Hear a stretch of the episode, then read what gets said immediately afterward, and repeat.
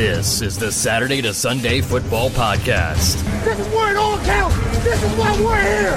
This is why each one of us are here. And now, here's your host. Welcome back to another edition of the Saturday to Sunday Football Podcast. I am Paul Perdichizzi, and thank you for joining me as always. Day one of the NFL Combine is in the books. So much to break down. Thanks for joining us on this instant night one recap show of the NFL Combine. Defensive linemen broken into two groups. You had mostly the DTs in group one, you had the edge players in group two, then you had the linebackers in group three tonight. Some explosive 40 times, lot to break down. Going to share my instant reactions for what I saw on day one of the NFL Combine. Let's start off with the first D line group, which was mostly made up of the big guys, the big defensive tackles, and talk about some players that stood out, talk about some guys that maybe improved their stock a little bit, because I think there was a lot to be impressed with from not only DL line group one, which is the DTs, the edge group, which was DL group two, and then obviously the linebackers uh, who rounded out the coverage tonight. So if we start with the guy who was the most impressive in the first group. It was easily Braden Fiske out of Florida State. He ran a 4.78 40 yard dash time. That ended up being the official. He had a 1.68 10 yard split. Uh, he had fantastic. He had good jumps. He he had good 20 yard shuttle. He had good three cone. Really impressive performance uh, from Fiske. 20 yard shuttle was 4.37 on, on for Fiske. Uh, he really has helped himself. He had a really good Senior Bowl week, and now he has continued that. That I think now you're going to start to see him definitively in people's top 50 big boards. Uh, I think you're going to see him now locked into two round mock drafts. I think when the day started, he still was looked at as more of a day two prospect, and he was going to go somewhere on day two but I thought it could have been round three. Now this momentum is building. I think you're talking about a guy who now is probably squarely in the mix to go somewhere in the top 50. I think round two, he's coming off the board. Uh, his athleticism, his explosiveness, the way he performed at the Senior Bowl in terms of winning one on one matchups. Really impressive performance uh, from him in the first day here of the NFL Combine. Another guy who I thought stood out uh, and he's going to go round one, and, and, that's Byron Murphy the second out of Texas. You know, checking in at uh, six feet, two hundred ninety-seven pounds. He ran a 4.87 40 yard dash time. This is talking about a guy who's almost 300 pounds, and he ran a 4.87 40 yard dash time. Uh, he had a 33 inch uh, vertical jump. He had a 9 3 on the broad jump. He looked great in the, the on field work as well. So really impressive performance, kind of solidify his position as one of the first defensive tackles, if not the first defensive tackle taken in this draft, and one of the best defensive players in this entire draft as well. Some other guys who I thought stood out from that first group, uh, really impressive performance uh, from Ruke Orhorhoro out of Clemson. He checked in at 6'4, 294 he ran a 4.89 40 yard dash time with the official. Uh, he had a 32 inch uh, vert and a 9.8 broad jump. He looked good in the on field work as well. He's more of a day three prospect, but you put this type of performance out there, and I think you could start to see guys. Listen, day Dave Perry's a big range, right? We have round four to round seven. You put a performance like this, you're coming from Clemson. You're talking about a guy who could who could climb now, and maybe maybe he could sneak into the end of the top 100. But if not, I think you're talking about a guy now who's got enough intrigue with that athleticism at his size, at his frame, the college he came from. I think you're talking about a guy who pushes his way now into the early day three mix uh, with the performance we saw from him tonight. Uh, Mekhi Wingo out of LSU. He checked in at six feet or so, 284. Uh, he ran a 4.85 40 yard dash time. Uh, didn't even run the second time. He was happy with that one. I mean, another guy, 284, uh, 85 pounds, really impressive. He had a 31.5 uh, on the on the vertical jump and a 9-1 on the broad jump. You know, for I don't think we realize the numbers that these guys are putting up at their size and frame are just staggering. I thought Wingo looked really quick and explosive in the on-field drills as well. So he's a guy who I think is is going to see his stock rise a little bit, and I think he's a guy that people are going to be more intrigued with and hasn't gotten a lot of attention. He's an intriguing day three depth tackle, a defensive tackle, but I think now the athleticism, he's going to have some upside traits. And I think you're going to see him raise his stock a little bit. Chris Jenkins, obviously, he's a guy well known on that Michigan defense that led them to a national championship. Uh, he checked in about 6'2, almost 6'3, 299 pounds. He ran a 491. So we're talking about a guy at 299 pounds who ran a 4.91. Uh, he had a 30 inch on the vert and a 9.7 on the broad another guy who I think has solidified himself, locked him in probably somewhere on round two, mid to late round two. Uh, but he's a guy who I thought looked good in the on field workout as well. Uh, Logan Lee out of Iowa, he's 6'5, 281. I think he's more five tech, defensive end, kick inside on sub packages, uh, and rush from inside. But he put together a really complete athletic package. Uh, he's a guy who he ran a 5.05. But I mean, if you look at some of the other athletic testing, he had a 31.5 on the vert, he had a 9.6 on the broad, and then his 20 yard shuttle time was 4.37, far and away.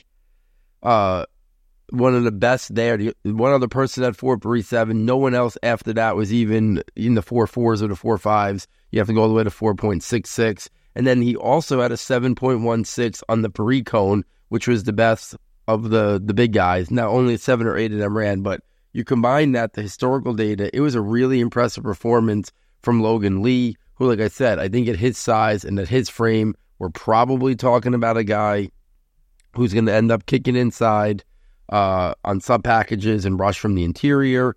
Uh, but a guy who can maybe be a five tech defensive end. So I had I had like a late day three grade on him, but I think the the complete athletic package here makes him a really intriguing player that has will see his stock uh, increase from this because he's got the length that teams I look for, especially in those five tech defensive ends, and now some of this untapped athleticism that he tested out here. I think you're going to see him.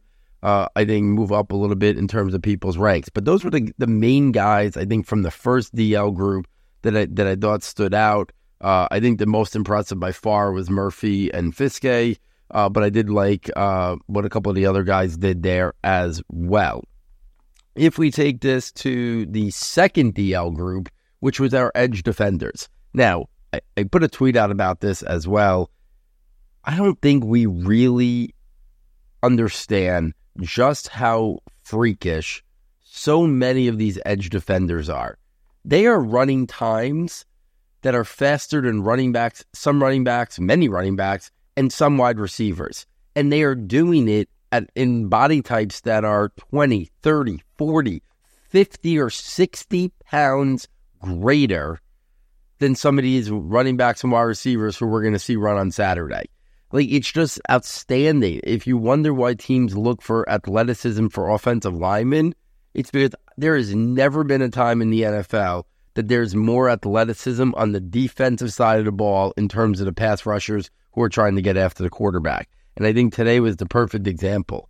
When we look at this list, you the story needs to start with, but not end because there's so many impressive performances. But the story has to start with, with Chop Robinson. Six three or so, 254 pounds. He ran a 4.48 official 40 yard dash time. 6'3, 254. You realize that 4.49 is going to beat 60% of the running backs, 70% of the running backs? And what are most running backs going to check in at? Somewhere between 190 and 210 pounds, most of them? Two, 190 to 210? So we're talking about a guy who is going to be, give or take, 50 pounds more than most running backs who are going to run on Saturday on average and he's gonna and he ran a faster 40 yard dash time than that. So it's a tremendous performance. There were so many comps of this, the athletic ability, of Chop Robinson compared to Micah Parsons. I totally understand why. He had a 34.5 on the vert. He had a 10.8 on the broad jump. He had a 4.25 20 yard uh, shuttle as well. He looked really smooth in the on field drills as well. So Chop Robinson was coming there. We knew he was going to test out well. I think he even exceeded expectations, which were already high for how impressive he was going to be. Uh, really impressive performance from Chop Robinson. I think you see if he was more on that late round one, I think you see him move up a little bit now, just based on these numbers and just how much of an athletic freak he is. Next up, guy you got to talk about, and he's one of the top defenders in the entire uh, class, and that's Jared Verse out of Florida State. A lot of people thought he was going to come out last year. Uh, stayed at Florida State for another year. He's almost 6'4, 254. He ran a 4'5'8. 4'5'8 at 254 pounds. He had a 35 inch vert, 10 7 broad, 4'4'4 on the 20 yard shuttle, 7.31 on the three cone.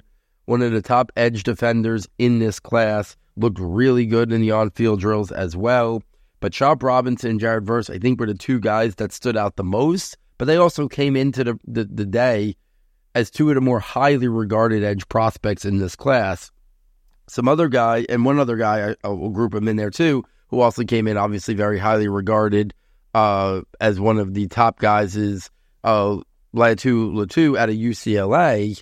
Now, there were some, we knew he's a very, very skilled pass rusher. Very impressive. Got an arsenal of techniques to get after the quarterback, has a good pass rush plan.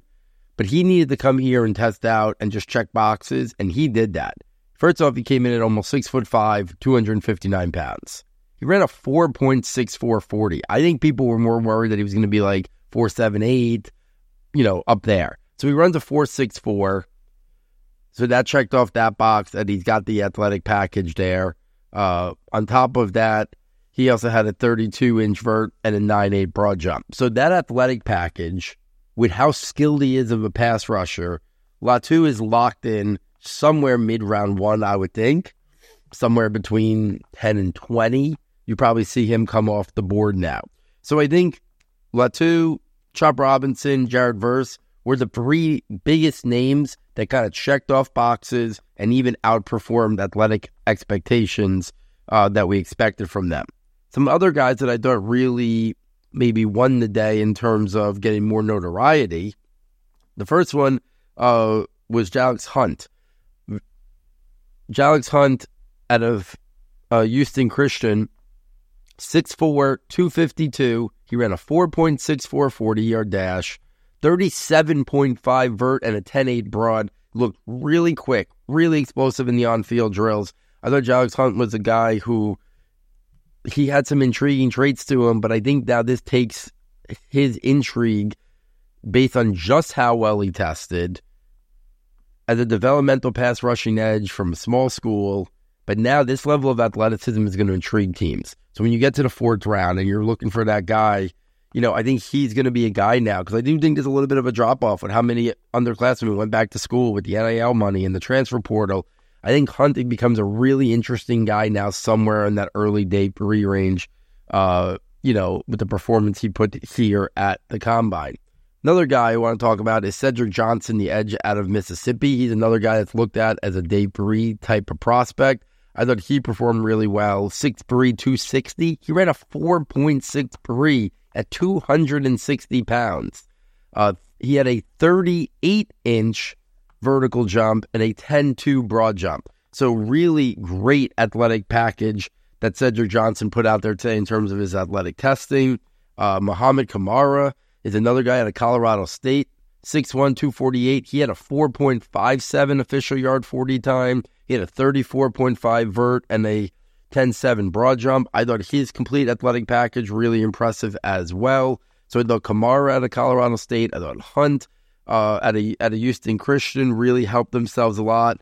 Uh, Cedric Johnson, like I talked about, uh, Xavier Thomas, obviously from a bigger school, Clemson, 4.6240. He looked really smooth in the drills. Uh, Bralen Trice out of Washington, he ran a 4.72 uh, at 6'3, 245. And I can go up and down this list. Eric Watts out of Connecticut, 4.67 at 254 pounds. so many guys really shined in this group that I that I thought you know we can keep going on about how many guys. The one guy who I will say I thought underwhelmed slightly for what I expected was Darius Robinson out of Missouri. Now he test his official 45, 40 time was 4.95. Now listen, he's coming in at 285, 6'5", 285.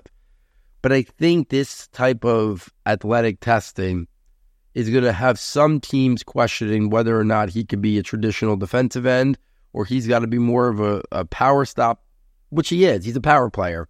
But I think this might mitigate him a little bit more inside. And for a guy who's got a round one, round two grade, I was looking at him as more of a guy who could be a traditional defensive end, but then kick inside in sub packages.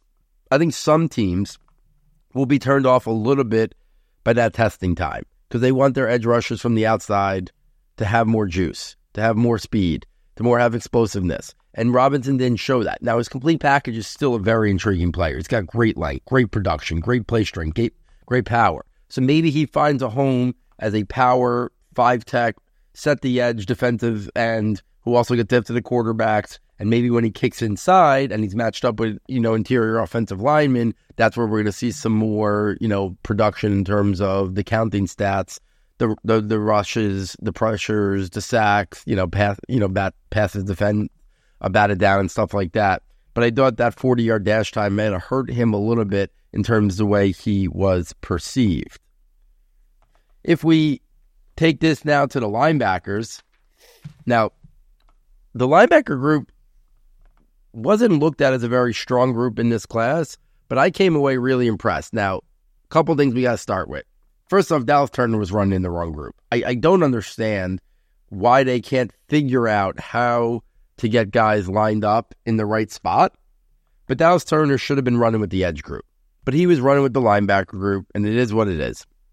But I will say, we talked about Chop Robinson. We talked about Braden Fiske today.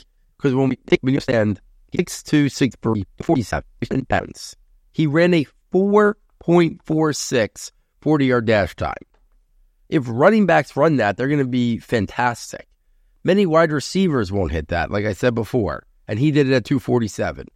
But that's not where it ended. That's really just where it started. He had a 40.5 vertical jump and a 10 7 broad jump. Smooth, fluid, explosive,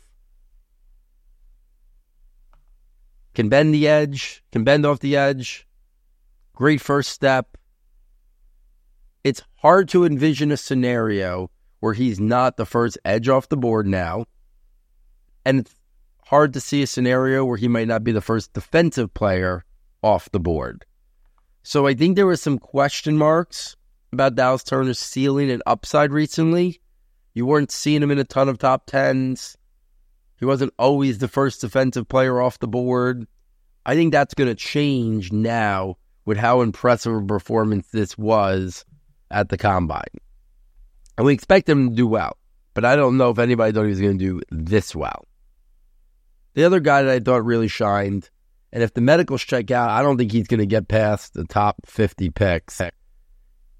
Is the more traditional linebacker, and that's Payton Wilson out of NC State.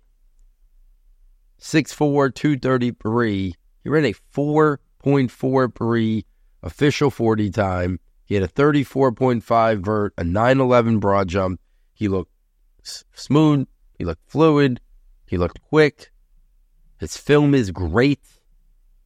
Wilson is a guy who can anchor a linebacker unit for years to come. And I thought he checked off everything. If he checks out medically, I think he might have a real shot at being a top 50 pick. Uh, some under the radar guys, I thought Jordan Magee at a Temple performed well. He had a 4.55 40 yard dash time. Uh, 35-5 vert, 10-4 broad. I thought he looked good in the on-field drills as well. So he's an interesting day three linebacker prospect that I that I thought looked good. A guy on that one-two border, Edgerrin Cooper out of Texas A&M. He ran a 4.51, looked really good in the drills. Another guy, explosive, 34.5, 910 on the jumps. So that those were the four linebackers that really shined today. Turner, Wilson, Magee, and Edgerrin Cooper. For looking for maybe another under the radar guy that I thought maybe had a better day today than maybe what we expected. I think I'd put that at Curtis Jacobs out of Penn State. I mean, all these Penn State guys, year after year, just test out fantastic. 6'1, 241. He had a 4.58 40 yard dash time. These Penn State guys, I don't know, they're always they're always some of the most impressive athletic testers. So I thought he outperformed maybe expectations. I thought Magee took a nice, had a nice showing today as a day three type linebacker. I think Wilson and Cooper solidified themselves as two of the top off the ball linebackers in the class. And I think Dallas Turner solidified himself as defensive player one and edge one in this entire draft class. First time they've ever had the D line and the linebackers kick off the combine. I thought it was interesting because these are some of the, the most physical freaks that we have in the combine. Tomorrow will be the DBs and the tight ends, which is a really interesting day. That's the first time they've ever been grouped together. So we should see some really freakish numbers from some of the tight ends. Obviously, the, the, the safeties and the corners always put on the show. Really, some really athletic corners, some really athletic safeties. So tomorrow we should have a lot of really strong 40 times, a lot of explosive jumps, uh, a lot of explosiveness tomorrow. I will say overall, and I tweeted about this as well. I think it was maybe as bad a combine coverage as I ever could remember, and I've been watching the co- the combine for decades, and I've been doing Saturday Sunday now for seven or eight years, whatever it is. I can't remember as poor coverage in terms of showing the audience. The truth of the matter is, and I we talk about this all the time, even with the Senior Bowl. I don't know. I think they're misunderstanding who's watching the combine. Just like they're misunderstanding who's watching the Senior Bowl practices. They make the show as if it's for a casual fan. I hate to break it to them. I have I know a lot of people who are football fans. None of them are interested in the combine if they're casual fans. They like watching football on Sunday. They play in a couple fantasy football leagues. But they're not obsessed with it. They're not obsessed with the NFL draft. They'll know some players in the draft. The people who are watching the combine start to finish are the diehards the people who are in double digit fantasy leagues, the people who are in excessive amounts of dynasty leagues, the people that look at NFL draft mock drafts and rankings and watch film year round. Those are the people who do analytics stuff year round. Those are the people who are watching the combine. Why is it that we had so little coverage? I don't understand why they can't show us more to jumps. They don't have to show us the jumps in real time. But why can't they take five minutes and like they do when they come back from commercial and they show the combat the 40 times that they missed why can't they run through and show the, the, the, the vertical jumps and the broad jumps of these guys? Why do we need to take commercial breaks during the 40 yard dashes when we're going to have so much downtime later? There was a 70 minute stretch tonight where they showed nothing. They didn't show a single on field drill when the when the edge rushers in D line group two were doing their conversion drills, all the way until the linebackers went. It was 70 minutes of them filling dead time with just talking about prospects that already had performed and not showing the stuff that was actually going on at the combine. And then they get to the 40s and they have to take like four commercial breaks during the 40 yard dashes where they can easily strategically work it out that they should be able to show the combines un- they should be able to show the 40 yard dash times uninterrupted. And they could show more of the other stuff. They could show the jumps. I think the people who are watching the combine are interested by the jumps especially for the guys who you know are going to test well. I know they show us some of them but they show very few of the jumps and i think the people who are watching this stuff would be intrigued to see more of that. So that's my one complaint. I won't talk about it again on any more. The, the, the recap shows but I do I do hope the coverage is a little bit better over the next couple days because the people who want to watch this are invested. And I, we don't want to see so much dead time talking about the top prospects.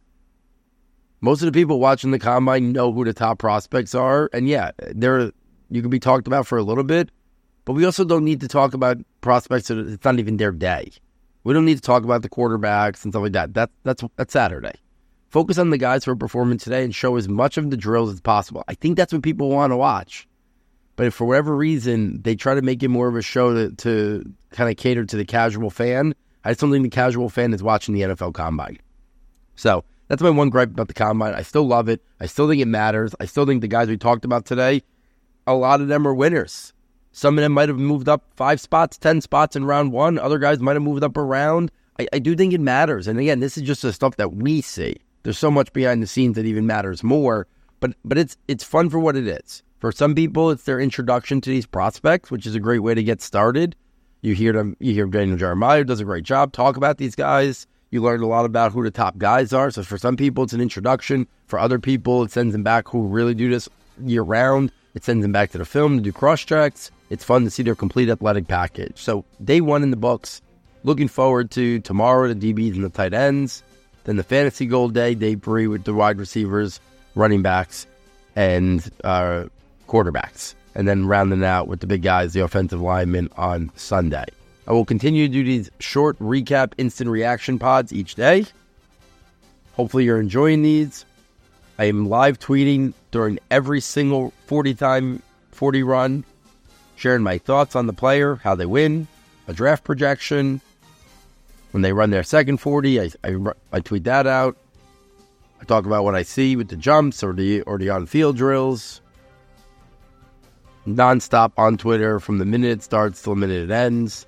Feel free to reach out to me, ask me questions, ask my my thoughts on guys, whether it's for your NFL team, general evaluation thoughts on the player, uh, fantasy aspect of something. I, I, I, love the interaction. I love the engagement.